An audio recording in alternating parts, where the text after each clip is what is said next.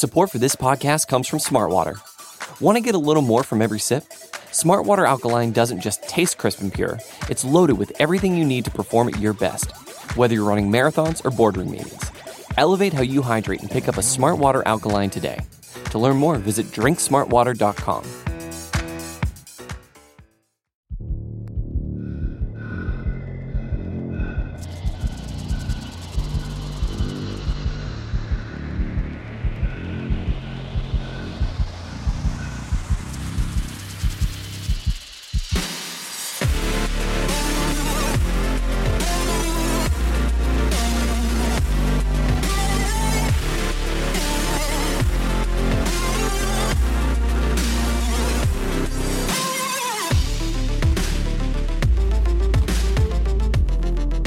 Well, what is going on, Bills Mafia? Welcome into the bye week, week seven of the NFL, into the overreaction. This isn't a post game show. We are back to the feeble overreaction podcast title of the show. But welcome into the Overreaction Bills podcast, brought to you by the market dominator on the Buffalo Rumblings podcast network. I'm your host. My name is Joe Miller. I'm the voice of the Overreaction Sports Podcast. You can find me on Twitter as always at Joe Miller Wired and ready or not on this Sunday evening. Gonna drop on Monday morning. We're here. We are here. It is the bye week. We've had uh as as I've liked to have said, three weeks of sliding the fat kid up to the buffet table on Sundays between the Sunday night primetime Bills game two weeks ago against the Chiefs then last week, the Monday night primetime game against the Titans, boo.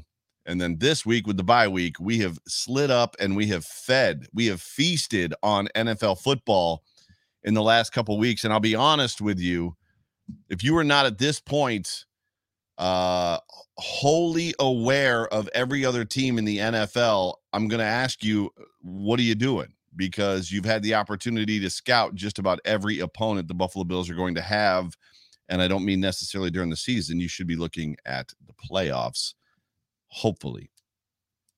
But before we get to that, whether this podcast finds you around a cup of coffee at the gym with your AirPods in, on the drive to work, or watching me live right now, let me just say one more time welcome.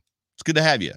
Those of you that are, have found me on this bye week and uh, you are not overreacting to anything, save a couple game results from the day, and I'll go through those here in a second. It's good to have you. It's good to have you join me. It's good. I know that there's going to be a lot of people that are going to be looking for content on Monday and Tuesday, and it is not a victory Monday or Tuesday. It's a bye week Monday and a bye week Tuesday, just like, well, I guess last week was not. Well, we won't talk about last week. We'll just move on from that.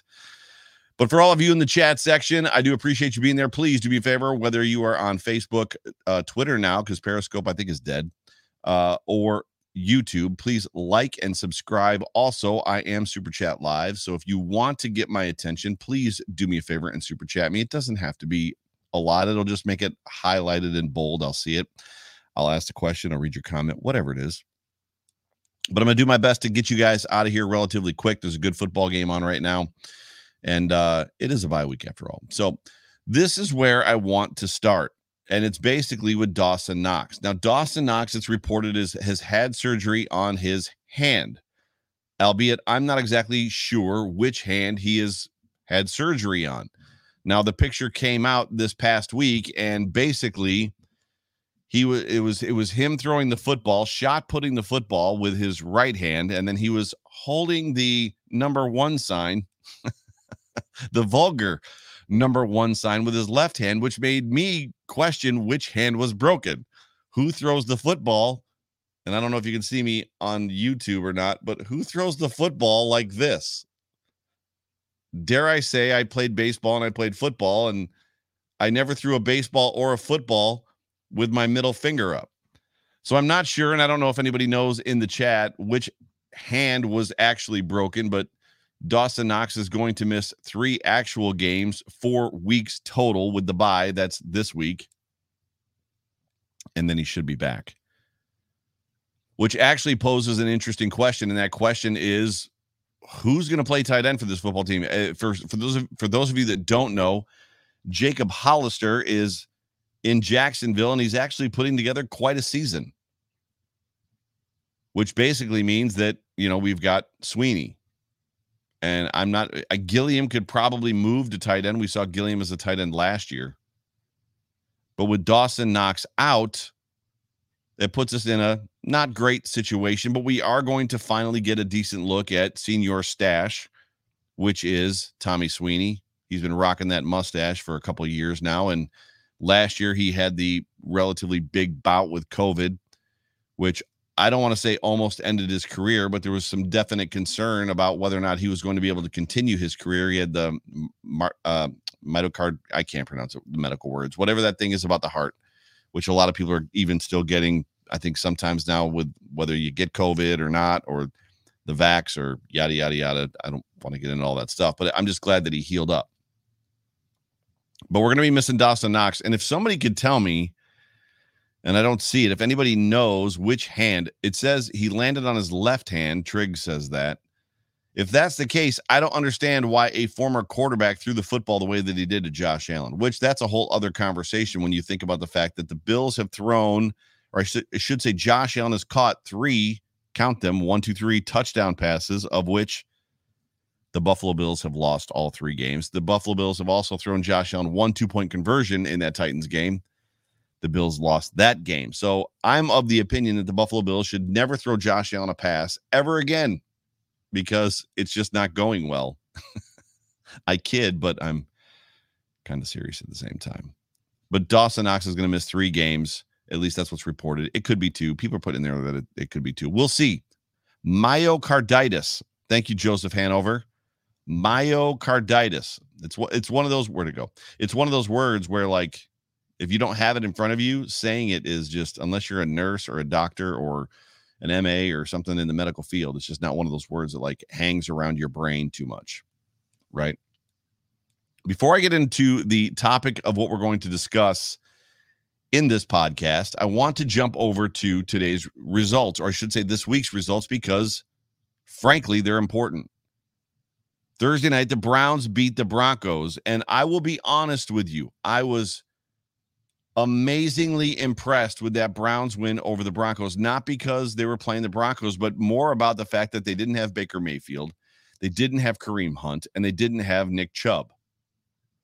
Imagine the Buffalo Bills beating, let's call it the Broncos, or pick a team like the Broncos, the Colts. Uh, oh, uh, uh, the Colts might be a little better than the Broncos, but even if we just said the Broncos, imagine the, the Bills rolling out on Thursday night and beating the Broncos without Josh Allen, without Stefon Diggs, and pick another member, Cole Beasley or Emmanuel Sanders. The Browns legitimately beat the Broncos without their three best players, and I'm including OBJ in that because as much as there's a lot of people that are fans of OBJ and would consider taking OBJ on this roster, I would not. Not in a second. In my opinion, OBJ has not been good for a couple years. He's been often injured and frankly drops a lot of footballs. I might take Landry aside from the Aaron Williams stuff that, you know, and the grudge that we hold on him for that. But the Browns beat the Broncos, which, you know, that's a team we've got to be concerned about. The Titans today beat the Chiefs 27 to 3. I don't know what's I don't know what's going on in Kansas City. The wheels le- legitimately come off in Kansas City to the point that Andy Reid is now saying in his press conference that I'm seeing things from a defensive standpoint that I've never seen before. I don't know how that's possible. I don't know how it's possible to confuse Andy Reid outside of the fact that he's just saying stuff to potentially make up for Patrick Mahomes. But as Bruce Nolan uh, so uh, eloquently tweeted today, maybe there's something to dropped interceptions and the future being predictive when it comes to Pat Mahomes because because Patrick Mahomes has had a ton of dropped interceptions over the last couple years and now they're not being dropped which makes you have to wonder right but the Titans are now basically the class of the AFC. And I loved what Drew Brees said on Football Night in America, he said that regardless of the Titans, the Buffalo Bills were a good set of seven cleat spikes away from beating the Titans in prime time last week. And he still believes that the Buffalo Bills are the class of the AFC. I have to agree with him, not just because I'm a Bills fan, but because the Bills are clearly playing the best football out of any any AFC team that's playing right now. Regardless of that, you have to expect that we're going to see the Titans again at some point in the future, hopefully in Buffalo. I say that with a little bit of confidence just because our schedule is very easy. The Chiefs are, I don't want to say they're all but cooked, but that Raiders team looks really good. That Chargers team looks really good. And if there's one of those three teams, Chiefs, Chargers, Raiders, that I want to see in Buffalo in January, it's not the Chiefs. Why? Because I lived in Missouri. And frankly, regardless of the amount of times that Buffalo gets called Siberia, let me tell you something assuredly. It's freaking cold in Kansas City in the wintertime. Really cold. The Vegas Raiders are in the desert playing in a dome, and the Chargers are in balmy Los Angeles. Regardless, I, I'm, I don't see a path to the playoffs. I could be wrong for the Chiefs. So we're definitely going to see the Raiders or the Chargers. And then at some point, we're going to see the Titans, is my guess. And the Titans are a frustrating matchup for this football team for the Buffalo Bills but the Titans have cruised on to being, I think, the number one team in the AFC with a 27 to 3 victory over the Chiefs. Packers beat the Washington Redskins. No big surprise there.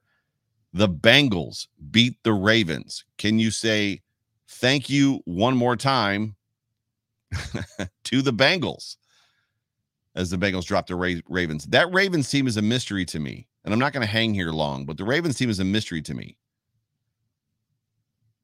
because they seem beatable at times, but at other times they, they seem amazingly dominant. But if the Bengals can put a 40 burger on them, you got to wonder what the Bills could potentially do to them. Giants beat the Panthers, the Falcons in a very close game. What is wrong with the Atlanta Falcons? Beat the Dolphins, who are one of the worst teams in football. Clearly, we're not going to hear much from them outside of when either Brian Flores gets fired or they trade for Deshaun Watson. And it was well stated or reported tonight on uh, Football Night in America by Mark, Mike Florio that uh, the NFL has not addressed the Deshaun Watson has not addressed the Deshaun Watson thing at this point because they haven't had to. The Texans are not playing him. They've got him basically on paid leave. Once he gets to a point where Deshaun Watson potentially could return to the football field, then the NFL is going to have to address the 10 criminal charges against him and the countless number of civil cases against him. Even if the Dolphins trade for Deshaun Watson, I don't expect them to A, be a contender, B, actually have Deshaun Watson suit up for them in an actual football game. The last game of note that I'm going to talk about from this week is the the Patriots and I don't even know what to say. You know, Bill Belichick is Bill Belichick. What glory is there? And he did this to us many times. What glory is there in under four minutes to go, facing a backup quarterback for the entire second half?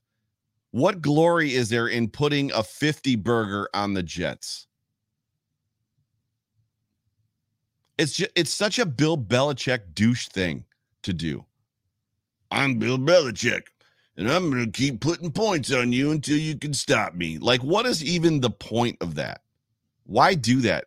Where is the respect? Where is the I don't even know what the word is. Where is the the comp- the just the respect for your opponent, the honor in in the game. This isn't college. We're not playing for standings. The Patriots suck regardless nobody's going to come into monday and be like in all of the, the the the the the highlight shows be like oh look out for the patriots they put 50 on the jets but this is something that bill belichick has done his entire career specifically against us bills mafia and the buffalo bills i don't get it Is he home right now with a bigger boner because he put 50 on the freaking Jets? Like, what are we talking about? It was the Jets, bro. And you took two low shots at their quarterback and knocked him out of the football game. And then placed, played a dude for the entire second half that probably doesn't even deserve to be in the NFL. Congratulations. You put 50 on the Jets. Woohoo. The sooner the NFL is rid of Bill Belichick and his quote unquote coaching tree, which doesn't exist because he has not developed a single human that can coach a football team under his leadership. I'm talking to you, every single uh, offensive and defensive uh, assistant that has played for Bill or that has coached for Bill Belichick and gone on to basically suck in the NFL. I, I don't want to. The sooner the NFL is rid of Bill Belichick, the better off we'll be. I'm wholly convinced at this point that the the Patriots' success, aside from Bill Belichick being the quote unquote defensive genius that he probably is, the Patriots the Patriots' success is largely and is due to a 400 year old man playing quarterback in Tampa that's still doing it in Tom Brady. My level of disdain for those two gentlemen has gone from I hate them both to I kind of like Tom Brady and Bill Belichick is just a giant schmuck. I'm just I mean literally he's just not he's not he's not a great human. Is it wrong for me to say that that he's not a great human? He's just not a great human. Raiders beat the Eagles. The Raiders look good. Rams beat the Lions in a very tough football game. A lot of crazy plays. Buccaneers beat the Bears, of course. Cardinals beat the Texans. I'm not sure what to make of the Cardinals yet. They haven't really, to my knowledge, played anybody great. Colts are currently beating the or the Niners are currently beating the Bears 12 to 7. Weird score. So that was around the league. So the Buffalo Bills are in the thick of it. The Buffalo Bills are in a situation where you know we're talking about what it's going to take. Right? And that and th- and this brings me to what I want to talk about in this show and I'm not going to keep you much longer. It's going to be a short show for the bye week. But when you think about what the Buffalo Bills are, who they are, what they've become, how far they've come in the last three four years. I, I had the pleasure of doing a couple different shows over the la- over this week uh, during the bye week. A couple shows that weren't my own. I got asked to be a guest, and I get asked to be a guest a lot. But these were some fun shows that I got to do. One of them was a Patriots show by my buddy Griff.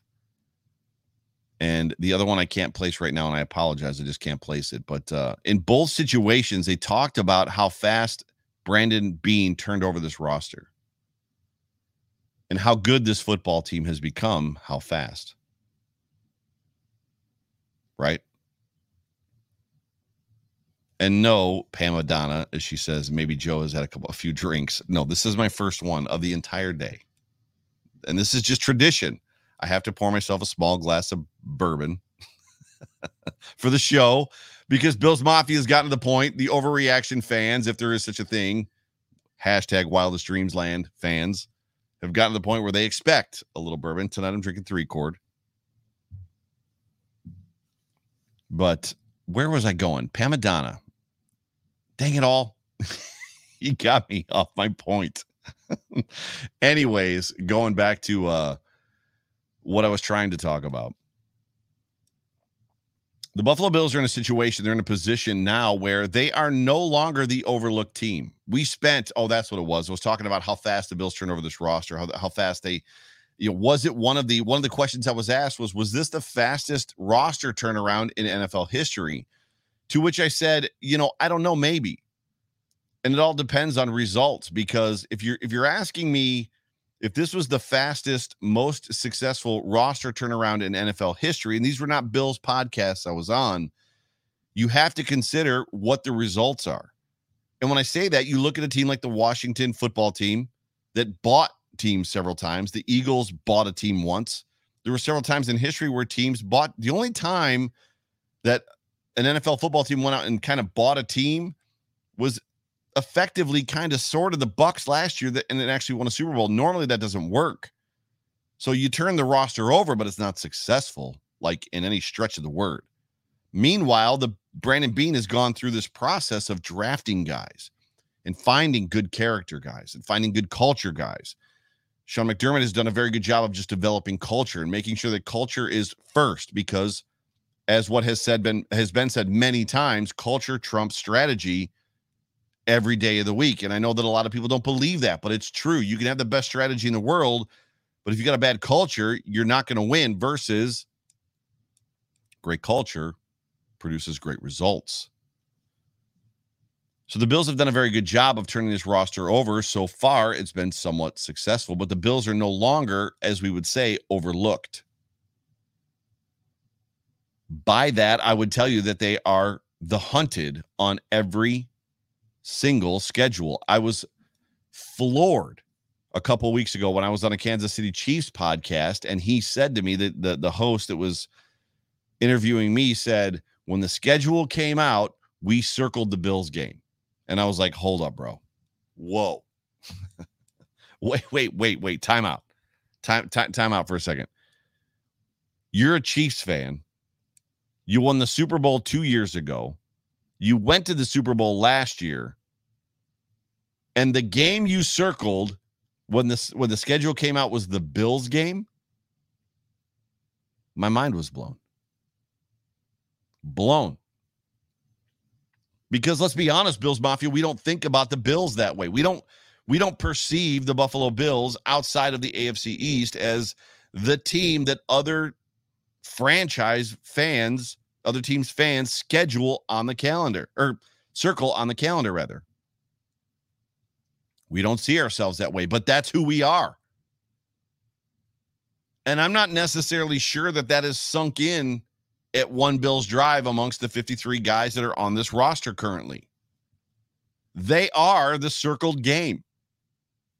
Every single week, the Buffalo Bills are the circled game on somebody's roster. They are the measuring stick. They are the team that the Jets are going to come out and be like, let's see how good we are. They're the team that the Titans are going to come out and say, say, let's see how good we are. They're the team that the Chiefs are going to come out and find out. Let's see how good we are. Still, the Chiefs are bad. Newsflash the Chiefs are a bad football team. The Titans are an interesting football team because they seem to play to the level of their opponent. Opponent. They lost to the Jets. They beat the Bills. They beat the Chiefs. Curious. this football team, the Buffalo Bills, they're going to have to learn how to get punched in the face, right? Because they're going to come in with a game plan. And whoever they're facing is going to be so amped up to play them. There is no world where the Bills are on a schedule and they're the team we're playing this week, and the opponent is like, meh, it's just another game. They're going to have to figure out how to get punched in the face and counter effectively against whatever it is that they're seeing. And I think that's where this coaching staff and this team might be lacking just a little bit. We've seen it at times. We have seen the Buffalo Bills coaching staff primarily the, the biggest example I have is the Pittsburgh Steelers game from last year. The Steelers were doing some good things against the Bills and they were holding the Bills down. It was not going well for Buffalo. Then the Buffalo made some. Then Buffalo made some uh, offensive adjustments. Right, put Daryl Williams on an island with T.J. Watt, double team Cam Heyward, and all of a sudden, there was a couple other things, looks that Josh Allen found, and the Bills were able to basically pound the Steelers into the dirt. The Bills haven't done that well yet this year. And the Bills coaching staff is going to have to learn to be organic and morph as the game plan sees fit for the rest of the season because every single week, teams are going to try to duplicate what the Titans have done and add their little bit of a spin to it if they can. And they're going to come out a little bit of a little bit extra energetic. What does it mean when a garbage football team or a mediocre football team beats the juggernaut? it means a lot. They're going to get run on Good Morning Football. They're going to get run on NFL Live. They're going to get rung on ESPN First Take. They're going to get in the press. Their names are going to get called. If you intercept Josh Allen for a pick six, if you sack Josh Allen three times, if you stop the Buffalo Bills and their vaunted offense, it's going to mean something on Monday morning. When you look at NFL history, the Patriots have done this the best. How many times have we kicked dirt on the Patriots? They've come out one and three, 0 and 2, 2 and 4, blah, blah, blah, blah, blah, whatever that is. And, and like all of us in the NFL are like, they're done. They're cooked.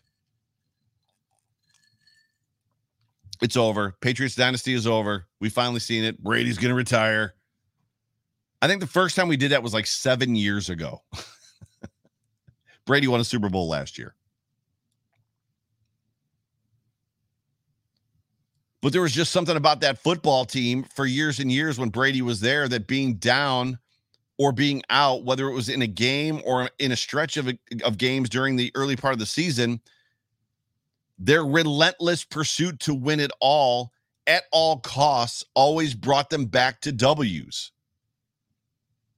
I, I can't tell you how many Bills Patriots games I've been in where the Bills had a lead, went into halftime with a lead, whatever, and then basically switched it up, threw Gronk on the outside wide, started feeding Gronk the football. Next thing you know, we lose by 10. They adjusted, they learned to adjust. And when you're talking about this, and I'm almost done with this show it's a measure of coaching. I titled this show, I believe, culture. What was it? It was it was culture. Uh, oh man, I got to look back now. Uh, the, uh, culture, character, confidence. Right. That's what it's going to take. It's going to take culture. It's going to take character. It's going to take confidence. It's a measure of coaching. It's a piece. It's a pie. You know, we, we hear Bruce, Bruce Nolan talk all the time about pearl, uh, pearl, pearl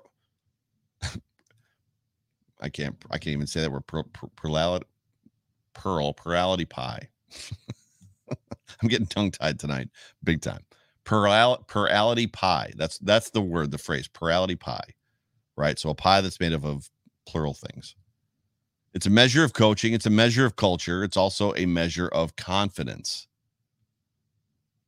By the way, getting tongue tied is one of those things that I don't have the luxury inside of a live show to correct.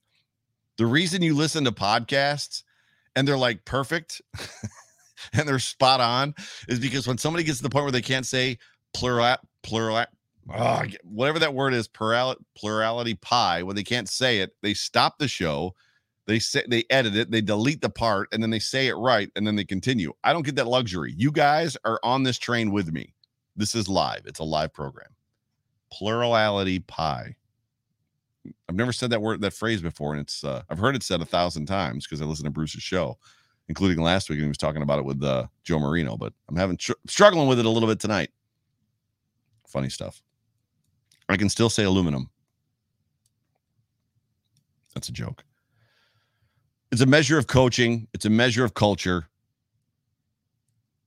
Thank you, Padden. Plurality plural. Now that I see it, just like myocarditis, now that I see it in writing, it's easy to say plurality. But when I am just out there on a limb on my own, not quite so much. I love you guys. You, eh, the people in the chat. Eh, for those of you that listen to this on Monday, Tuesday, you need to be live with me on Sundays because it's a freaking blast. I, I love my my rider dies. You guys are all my rider dies. I love my rider dies. It's a measure of coaching, it's a measure of culture, it's a measure of confidence, but it's also sometimes sheer willpower. When you think about those teams that have been that way, that realize they're the hunted and they've gone after it, when you're the Patriots teams, the, the Cowboys teams in the 90s, just teams that have been good, the 49ers teams, one or two players are always stepping up and taking over a game. And, it, and I'm going to be honest with you, it's not necessarily always the guy you expect. Oh, Tom Brady better step up here. Well, no, It might be somebody else. It might be a running back. It could be a linebacker. It could be a defensive end. It could be a defensive back. There's a level of confidence that comes from the culture and the character within the, the, the locker room where somebody's like, no, we're not going down like this. This team is not going to beat us. I don't care how hyped up they are to play us. I don't care how much they think they're going to measure up against us. This team is not going to beat us, and I'm going to make sure. And I'll be honest with you, as good as this defense is, as good as this offense is, I haven't yet seen that really in either of those two games where a single player has kind of taken over.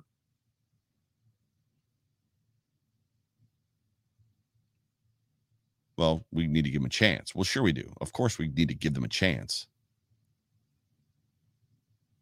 But one or two players stepping up and taking over a game outside of it being Josh Allen, outside of it being Stefon Diggs, sometimes you need a guy to take over that you don't expect a Taron Johnson, a Levi Wallace, dare I say a Matt Milano, an Ed Oliver, right?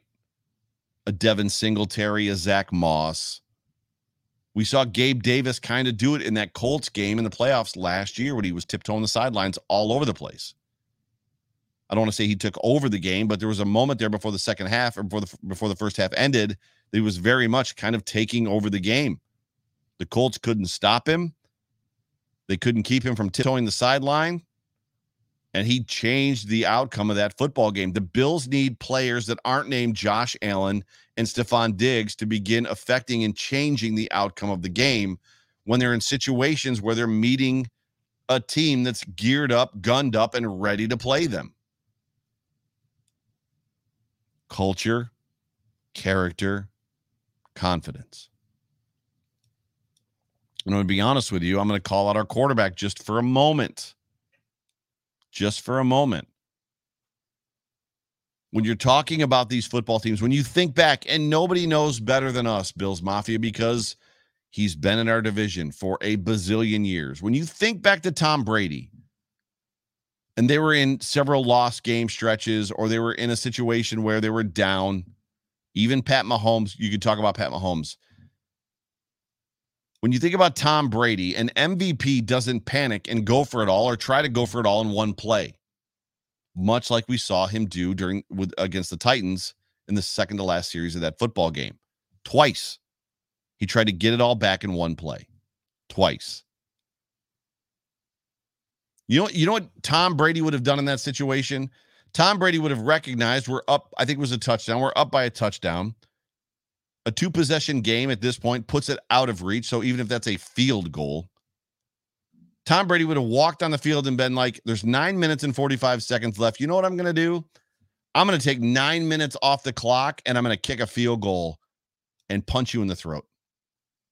And it would have worked.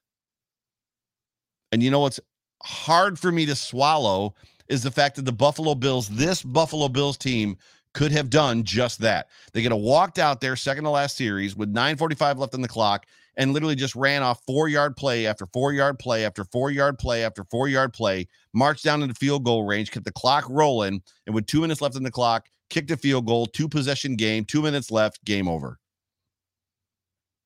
Instead, what does Josh Allen do? He drops back, gets sacked. Second and 17, drops back, forces a ball 60 yards downfield into double coverage.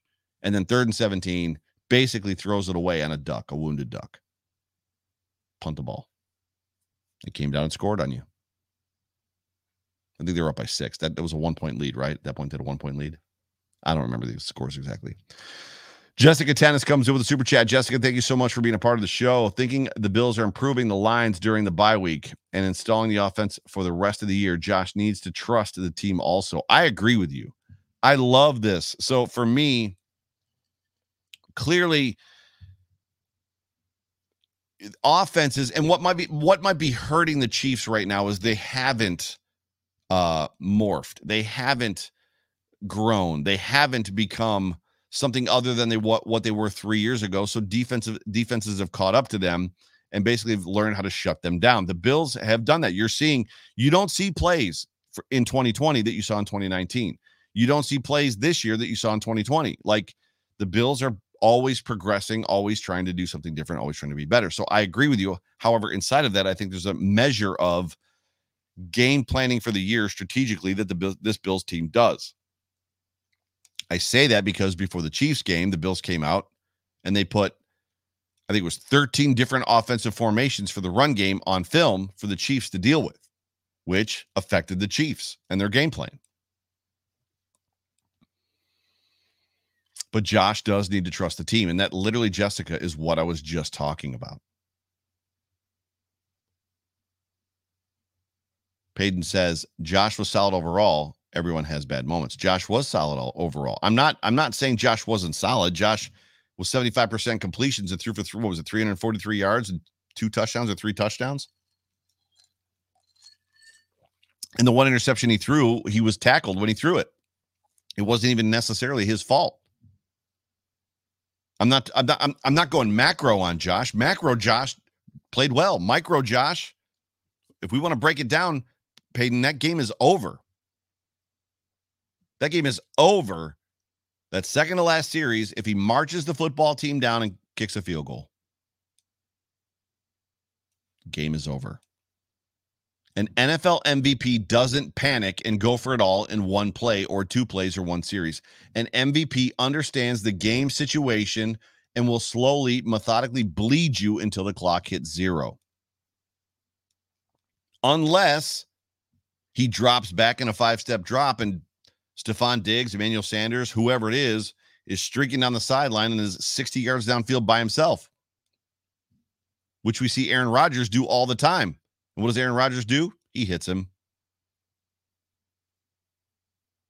But it generally reveals itself in not having to force the football down the field.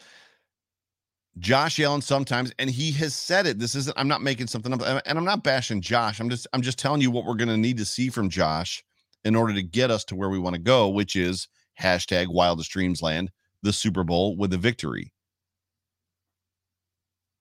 Josh has told you there's many times where I wanted it all. I wanted it all, and I just I was I was trying to get it all right there. I shouldn't have done it. I should have taken what the defense was giving me. That second to last possession in that Chiefs game was that moment. Legit that moment. And what we need to have happen is a recognition because there's a trust and a respect level between Brian Daboll and Josh Allen that is probably like no other. When you listen to Emmanuel Sanders beam about Brian Daboll and uh, these other offensive players and how much they love him, Josh Allen falling into his arms when his grandma died, Brian Daboll falling into Josh's arms when his grandma when when when Brian's grandma died. There's a trust level there if Brian Daboll can talk to Josh Allen in his helmet up until 15 seconds, there's a moment where Brian Daboll has to go, Josh, don't go deep. Just take whatever they give you. A field goal wins it. Josh drops back, gets sacked because he's looking downfield. It's second down. John or Josh, I told you, don't go deep. Just take the stuff in the flat. Get five yards here. A field goal wins it right? And I'm just not sure. I, I understand the trust level. I, I understand that there's a trust level for Josh with this coaching staff. Josh is the leader of the team. Josh is the quarterback. Josh has proven himself. But that doesn't necessarily mean that sometimes we don't need our mentor, our best bud, somebody to grab us by the shoulder pads and just be like, you know what? To Jessica Tennis's point, trust us. Trust the rest of the rest of the team. You don't have to do this on your own. We're all in this together. Take four yards. Take four yards, even if, even if it takes seven minutes to get down the field. Kick the field goal. Walk out of here a winner. Culture, character, confidence. The Buffalo Bills are going to have to rely on their culture. They're going to have to use their character and they're going to have to play with confidence, even if they're down, even if they're behind, even if they're being punched in the face by a football team like the Patriots or the Jets or the Colts or some other inferior football team. They're going to have to rely on the three things that got them to where they are culture, character, and confidence. Culture, character, and confidence. If they can do those three things, I think the sky's the limit. And I don't mean just for this year. If they can learn that this year, there's a good chance they could be multiple Super Bowl winners. Pamela Donna, Pamela in with a super chat. Salty Joe, you should have another drink. I'm not salty. Who do you see this season as the toughest team we will beat, and not uh, and the not so tough team we could lose to? So the not so tough team we could lose to is clearly the Patriots. The Patriots are always going to be difficult for this football team to beat, um, and we still have to play them twice. Hardest team we're going to play the Buccaneers. I don't care what anybody. It was on Twitter today. Are the Rams and I forget who else? Are the Rams and somebody else like the best team in the AFC, the number one, number two teams in the uh, NFC? I'm like, uh, the Buccaneers are still in the chat. The Buccaneers have not left the chat. The Bucks are still. Oh, Green it might have been Green Bay. I can't remember the Buccaneers are still the best team in my opinion in the in the NFC. So the Bucks and I and I'm hey, I get to go to that football game, which is really sweet. Bucks best team we're to face. Patriots scariest team we're to face twice. Going to face him twice. Twice. Jessica says I'm, I, am guessing you're saying I'm salty. I'm definitely not salty. I am I still wearing that loss to the Titans? Probably. I'm just trying to give you guys a snapshot into what I think it's going to take to potentially get us to where we want to go. Looking down at my phone here to see where this game is at. That was interference. I can't see the score yet, but uh, chug, chug, chug. You're funny.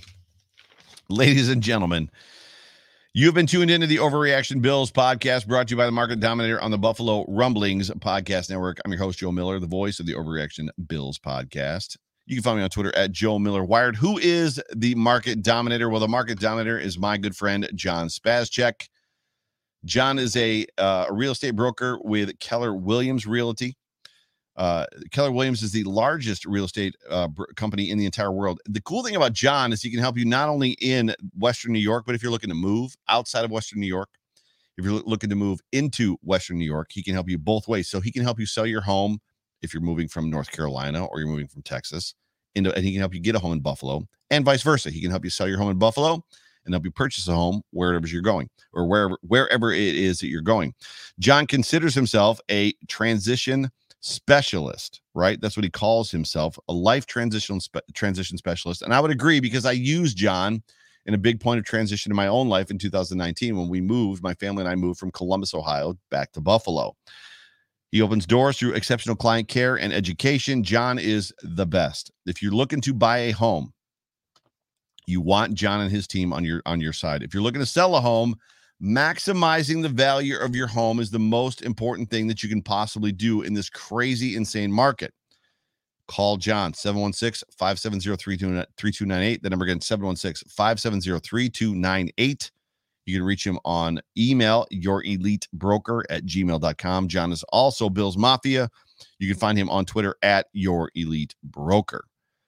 Ladies and gentlemen, this has been the Overreaction Bills Sports Podcast. And uh, as always, I'm just super thankful that you guys have joined me. I cannot wait for the football game this weekend. Cannot wait. I cannot wait for this week. So the Off Tackle with John Fina show will return tomorrow, Monday at 9 p.m. live. Drop us a podcast Tuesday. And then the Hump Day Hotline will return Wednesday, 9 o'clock with myself and my bestie, Jay Spence the King, Wednesday at 9. And then drop us a pack, podcast on Thursday. And then Food for Thought, or I should say Code, uh, Code of Conduct is on Tuesday. Food for Thought on Friday with Bruce Nolan and Nate Geary. Time to Shine Saturday. And then the Chop Up on Saturday as well, both pregame shows. But uh, I cannot thank you guys enough for hanging with me uh yeah it's it's bye week and there's a whole bunch of people up in here and uh i'm gonna let you get back to this football game but uh as always love you guys appreciate you and uh we'll see you what? I'll see you tomorrow right? Live right here right here all of you live right here with me and the craziest man i know john fina right here nine o'clock tomorrow. Love you guys. Go bills